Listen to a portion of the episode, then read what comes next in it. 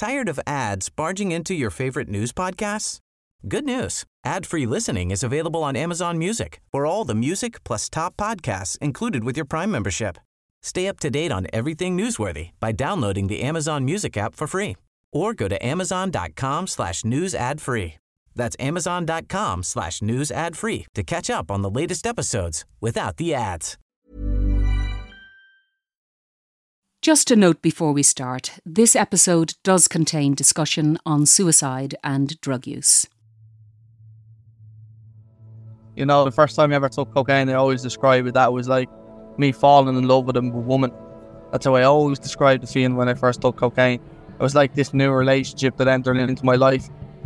All the feelings and emotions that I was ever feeling from when I was a kid, they all went away, and this was a solution. This is what I was always looking for. You know, the GAA done it for me, the gym done it for me, but when I took cocaine, it was like the best thing that ever happened to me at the time was my answer to everything. That's really how it felt. That's Conor Harris, a 23 year old from Kildare. From the age of 14, cocaine was part of Conor's social circle. He was 17 when he first tried it. We were out at a graduation one night and I was in fifth year and I was at the sixth year's graduation and one of the lads had offered it to me and I said, No, no, I'm not going to do it. And he said, Do you want it? Are you sure? And I said, You know what? Actually, I'll try it. I remember saying yes. And as soon as I took it, I, I sort of knew the way I treated life and the addictive personality that I had growing up, you know, I was always looking for more. I sort of knew it wasn't a good idea. Over the next two years, Conor's drug use spiralled out of control. He was using it most days of the week, with every other aspect of his life taking a backseat.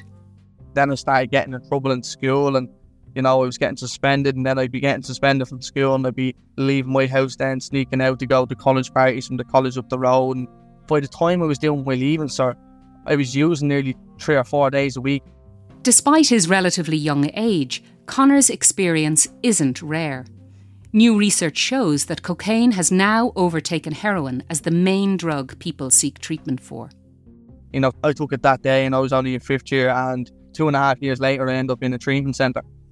Cocaine crosses all age demographics, with people presenting for treatment from as young as 15 to 60 year olds who've only recently begun experimenting with the drug.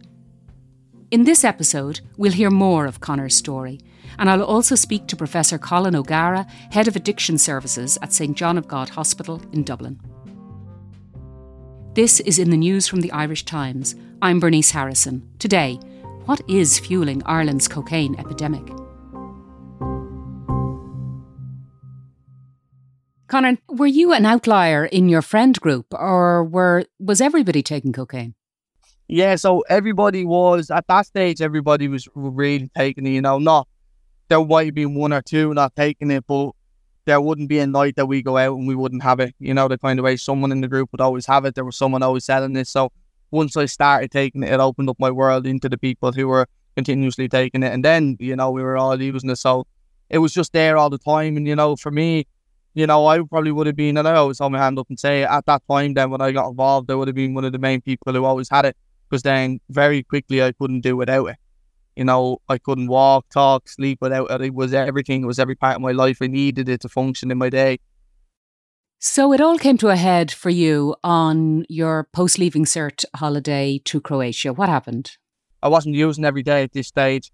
I was only using, you know, weekends and one or two days during the week. But after the holiday, you know, we went there for 10 days and I used for all 10 days over there straight and started suffering psychotic events and all, you know, a lot of mad stuff started happening when I got home, we said I was going to I was going to stop that. Uh, I was going to you know start my apprenticeship and I was going to stop taking drugs and take football seriously. And anyone who knows addiction, you know, once you cross that imaginary white line where there's no going back, you know, as it says in, in the big book that we study, that you know, quite frankly, I don't have the choice anymore. Unless I'm in a program recovery, I don't get the choice to whether whether to take drugs and when I don't. And that's what it was for me then. And from there on in, it started, you know, a good solid year of hardcore using. And when I say hardcore u- using, I mean getting up in the morning and using all day, not sleeping for three days.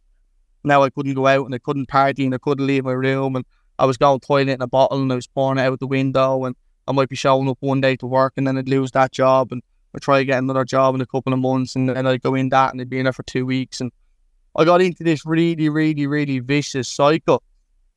And I was, you know, I was completely at the races and I didn't know what to do. And, you know, for that amount of time from Croatia on to the end of the year, I ended up in hospital and, you know, my parents obviously ended up starting to find out what we're using because they never knew from the end of fifth year on up until October 2018. They never knew about me using. They never knew I was using drugs. They, you know, solely believed that I was still the Conor that they thought I was. But what do they think was wrong, Conor? Though they just thought when I, they just thought that I was, you know, at the start when I when I came home and I was missing work, they just thought, you know, they believed me because I was never really much of a liar or a manipulator because I always played football. You know, I was really, really big into the football and really, really big into the gym. I was playing with, with Kildare from when I was 13 years of age. So when I wasn't showing up to work sometimes and stuff, they just thought I was sick when I said I was sick and they thought it wasn't well when I said I wasn't well. And when I said this job working out wasn't working out, they just really thought that. It all came to a head then when I, I had to admit to my mad that I had a cocaine problem of uh, October 2018 you were only 18 at that point. I would have been just turned 19 then. I would have mm. just hmm. turned 19 that September. So that's when I admitted to the tour because I had a I had a near fatal accident in my in my house. You know, I nearly had an overdose and we had to call an ambulance. And that's when I saw I had to say, "Look, ma'am, and I have a cocaine problem." And uh, this is the mad thing about addiction. I always say when I said that to my mom, she sort of just like laughed because she didn't believe me. She's like, "There's no way you're using drugs."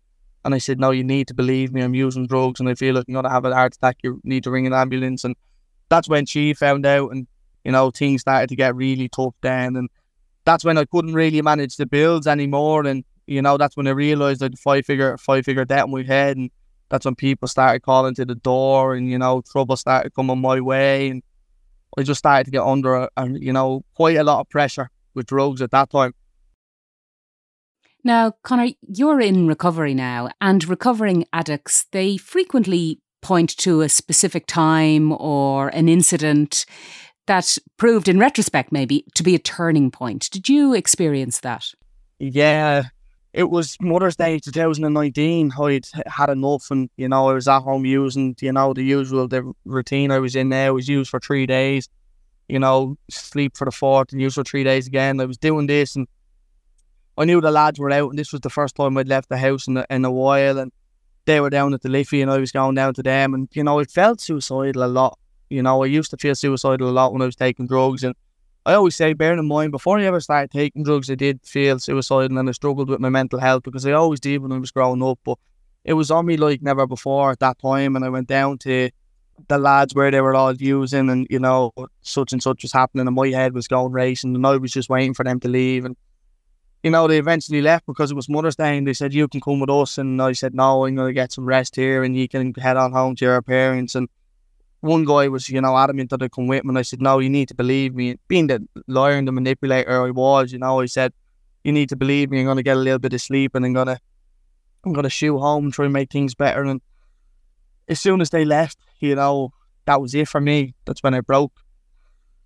You know, that's when I really, I really did crumble the thing was, like, I always say this, I was screaming that day, crying, and I was walking back and forth to the wall, asking, you know, why did this happen? How did I end up here?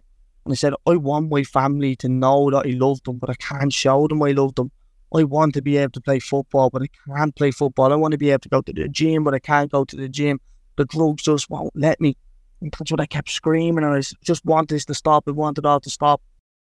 And I was walking back and forth from the war and I was taking off a piece of clothing each time. And, you know, that day I, I tried to take my life. I tried to commit suicide. And, you know, as I was at the edge of the war, someone came behind me and grabbed me by the neck and pulled me along the ground. And it was one of the lads who'd been there earlier and he came back with, with the bottle of water he'd asked for earlier on that morning. And he was screaming at me. I couldn't really hear what he was saying. And he was crying and I was crying. And he was holding me and I was holding myself. I always say, it was never, I've never felt so alone in my life up until that moment. And I didn't fear death anymore. I only feared living because I could not live. You know, I went from 12 years of age and called up the development squad for Kildare to then, you know, make my first cap for Kildare when I was 13 and playing with them all the way up until I was 17. And now I'm 19 years of age and I'm now close on. I'm at the edge of the water about to take my own life. How did I end up here? And that was really it. You know,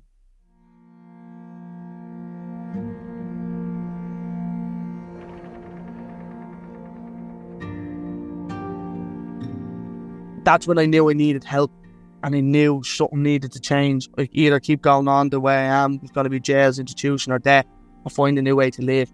And I really needed and wanted to find a new way to live.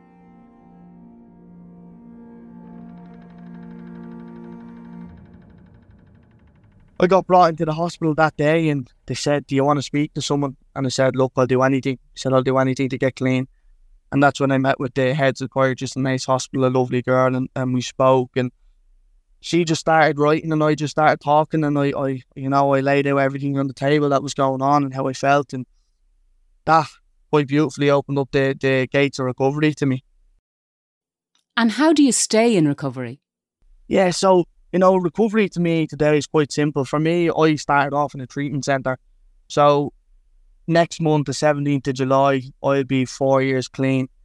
And I went into a treatment centre on the 17th of July 2019. And that's how I started with my sobriety. But that was only, it wasn't even the foundations to this stuff. It was just literally walking in and seeing the site of my new house. And how was I going to build this? How was I going to build this new life? I needed to be honest with myself. I needed to be open minded to what my mentors were going to be teaching. And I needed to be willing to go to any lengths to get it.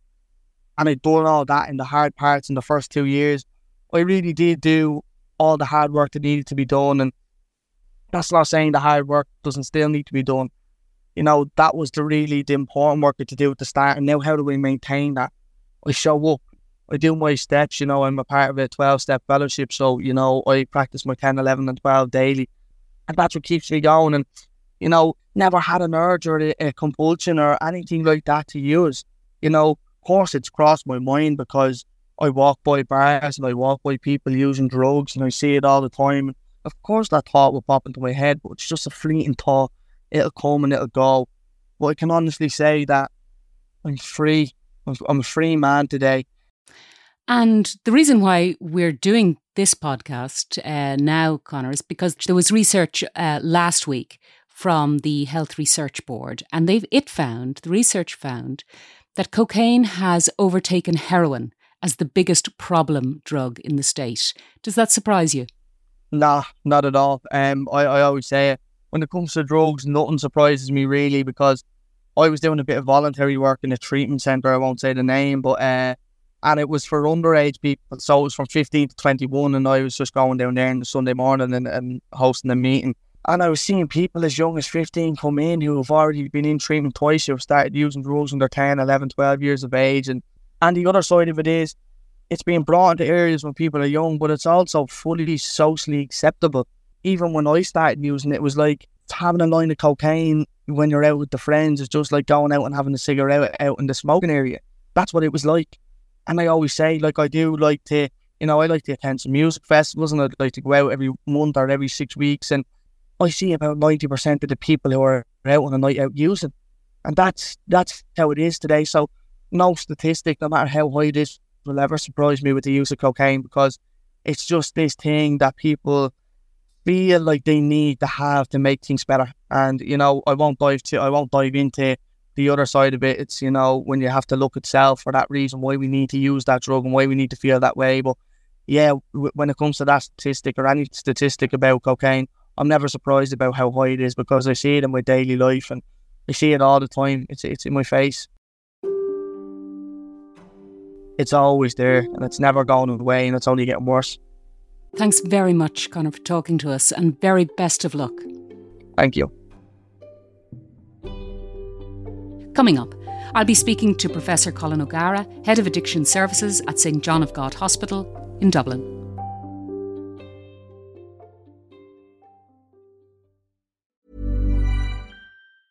Imagine the softest sheets you've ever felt.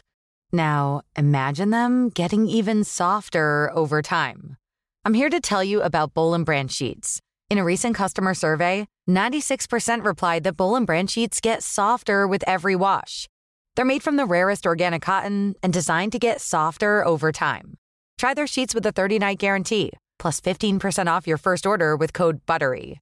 So head to B O L L and branch.com today. Exclusions apply. See site for details. Too tired to clean your floors after playtime? Forgot to vacuum before your friends bring their little ones over? Let Eufy X10 Pro Omni help. Powerful 8000 PA suction removes debris, and MopMaster dual mop pads scrub away stubborn stains with ease. Save time and keep your floors cleaner. Want to know more? Go to eufy.com, that's EUFY.com, and discover X10 Pro Omni, the best in class all in one robot vacuum for only $799.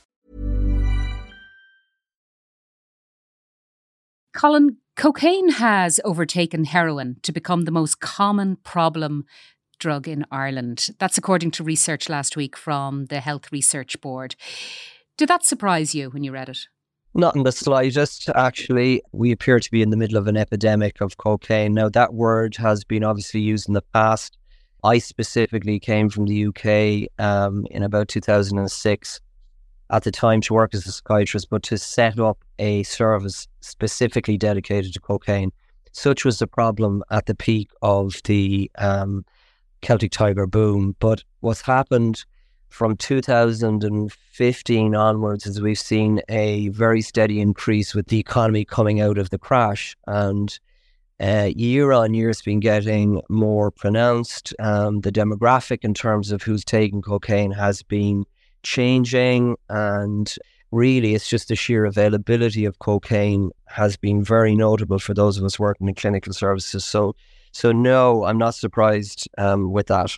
Now, the report, you talk about demographics there. Now, the report said it, it, it came to the conclusion that it's a, a, young adults problem, if you like, that it's the that the main driver of demand for cocaine is among 20 to 34 year olds. And so, as a clinician working with people who have a substance addiction, does that resonate with what you're seeing? It does. There is an adolescent group taking cocaine, there's no question about that you will see a, a spike or a peak in that age group, but also like it's it's not uncommon now for people who have not had a history of taking any substances, you know, at the traditional peaks in adolescence or late adolescence, and then in either college or work in the twenties. You have people who haven't taken drugs during that those spikes and taken drugs for the first time in their forties, fifties, and indeed sixties. I mean, in terms of the, you know, the dynamics to use are probably different in terms of its experimentation, curiosity, um, peer influences in the younger age group. In an older age group, it would be more complex. So, why would somebody in their 50s start to use cocaine? Well, the answer that we've been given to that is that first and foremost, there is a huge availability. Any drug that's available the chances of using it uh, increases exponentially. And there's, I guess, there's an element of curiosity about that. But what we're told is there is a, a, a propensity to use cocaine in individuals who are lonely, bored. They may have difficulties, mental health difficulties. They may be on medication. Those medications may not be effective at that particular time. So people are looking at uh, cocaine in a different way, in a way to aid with tiredness, with the stresses of life. They may have poor sleep and they may have difficulties coping during the day with all the pressures that are on them. So, my patients taking the drug at that age of, say, in their 50s or 60s, I keep saying to my patients in those, uh, you know, in, in that age group, I say, what you're doing here is you're playing with fire. It's potentially catastrophic because your heart or your brain or whatever other organ of your body just isn't, it won't be able to, to withstand it. Cocaine is a drug that causes very serious you know medical effects. If you talk to people on stroke wards there will be people in there who've had a stroke because of cocaine and people in cardiac wards similarly who've had very serious cardiac arrhythmias. Do you think socioeconomics play a factor here in whether somebody develops a problem or not? Well I mean, the cost is a critical issue, right? So, in terms of what happened, I, I was mentioning at the top about coming over from London, you know, starting, uh, you know, looking at starting a cocaine clinic. What happened subsequent to that was in 08, 09, the economy obviously crashed and cocaine disappeared with it. You had the emergence of other stimulants, cheaper stimulants like mephedrone and methylone, which were known as the head shop drugs and they became very, very common. Were associated with a lot more nastier um, presentation of psychosis. And then, and, and then, of course, when the economy came back, you'd cocaine come back. However, we now are in a cost of living crisis. We are now possibly looking at the economy going downhill. And my concern here is not the reemergence of the head shop drugs, but the proliferation of crack cocaine. And um, crack is the freebase form of cocaine, which is formed when you mix a powdered cocaine with bicarbonate of soda, and it is heated. And in that heating process, you get a crackling sound, which leads to the name of crack cocaine. So, but crack is smoked, or it's, or it's also injected with heroin in the same vial. Process is known as speedballing uh, which is the staple across international cities. London, if you go to the streets, you know, look in the streets, it'll all be speedballing. People will, um, who are using on the streets will beg during the day and, and speedball at night. That is the staple. But there is an also an, a, a cohort of people who will smoke crack cocaine only. And, you know, there's huge epidemics of, of smoke crack cocaine in the US in the past.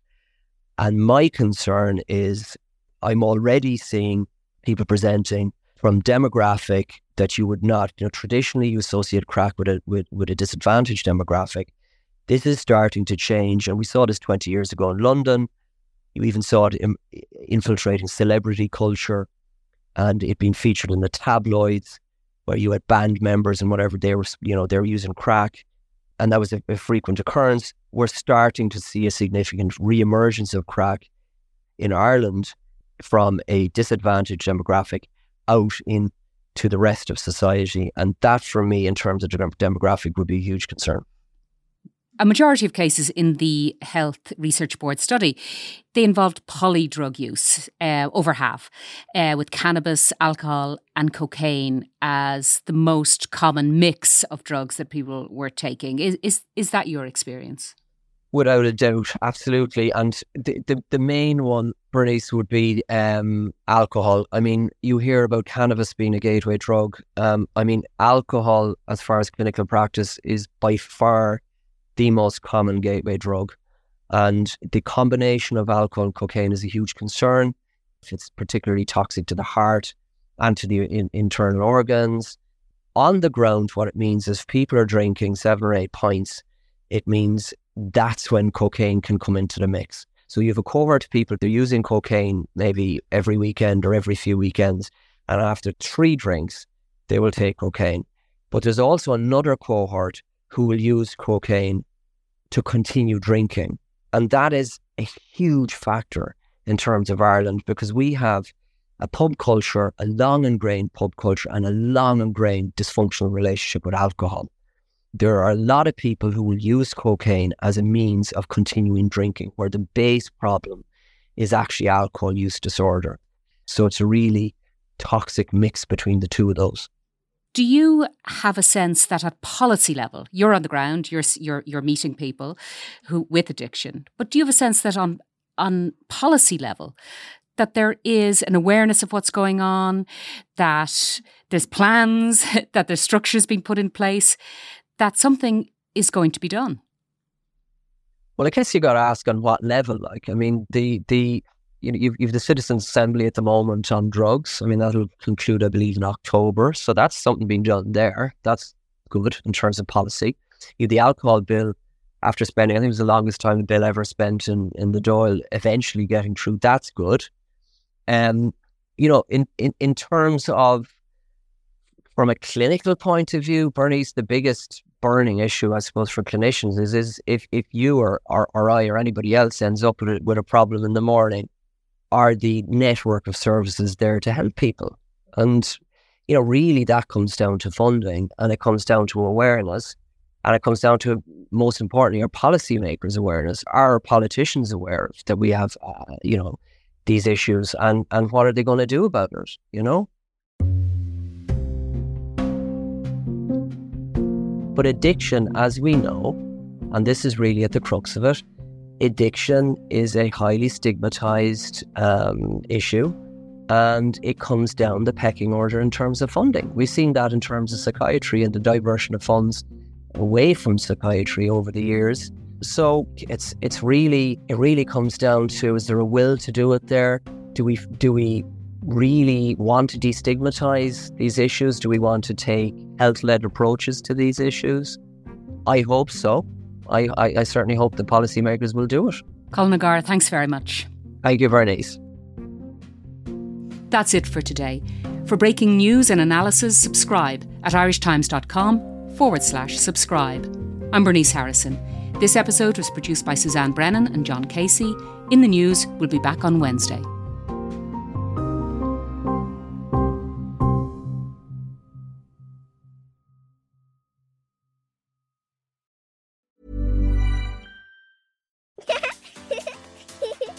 Tired to clean your floors after playtime? Forgot to vacuum before your friends bring their little ones over? Let Eufy X10 Pro Omni help. Powerful 8000 PA suction removes debris, and MopMaster dual mop pads scrub away stubborn stains with ease. Save time and keep your floors cleaner. Want to know more? Go to eufy.com, that's EUFY.com, and discover X10 Pro Omni, the best in class all in one robot vacuum for only $799.